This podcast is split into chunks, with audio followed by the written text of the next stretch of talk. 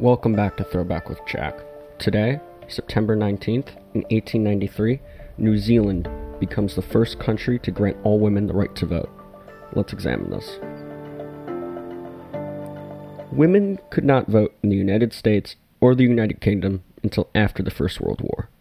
New Zealand got it in 1893, but it wasn't easy. It took decades. This is the story. As in many European colonies, women were treated as second class citizens, also in Europe itself, really just all throughout the world. Uh, in 1853, a significant portion of Whakaha men participated in the colony's early elections, and universal male suffrage was introduced for Maori men in 1867, and almost all other men in 1879. So, like, that's pretty progressive. Right after the Civil War, former slaves were given the right to vote, but only men. And also, just universal male suffrage isn't exactly the right word because if you're just giving it to Maori men, I know it is just for them. I guess I'm just being nitpicky for no reason. I digress.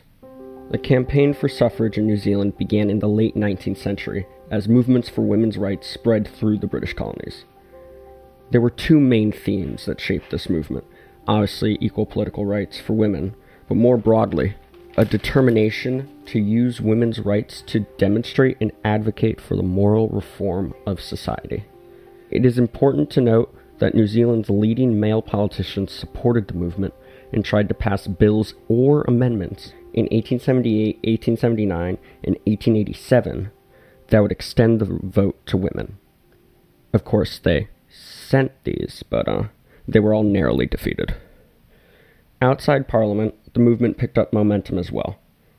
Kate Sheppard led campaigns and petitions to Parliament, receiving over 9,000 signatures in 1891, nearly 20,000 in 1892, and almost 32,000 in 1893 which is close to a quarter of the adult female population of New Zealand.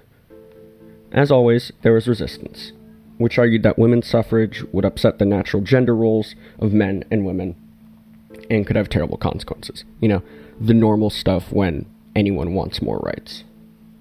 The Liberal government in 1891 was split. Premier John Ballance supported it, but privately worried that women would vote for his conservative opponents which could, might possibly be the stupidest thing I have ever heard. People vote for who they agree with. And uh, if he was really worried, he, sh- he should have tried to prohibit everyone who didn't vote for him from voting. Or, better yet, have him be the only one that gets to vote. Right? Like, I don't know what he's talking about here. In 1891 and 1892, the House of Representatives passed bills letting women vote. But both times, the more conservative Legislative Council voted against it. And after a long battle in 1893 and numerous petitions, women gained the right to vote in New Zealand today, September 19th, in 1893. They gained the right to vote by a 20 to 18 margin in the Legislative Council. Thank you.